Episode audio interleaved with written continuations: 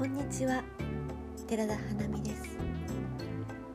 12月に入りましたね。今年最後の月になりました。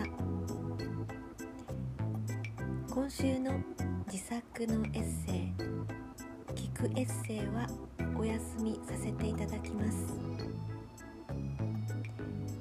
来週からまたスタートいたします。またお会いできるのを楽しみにしております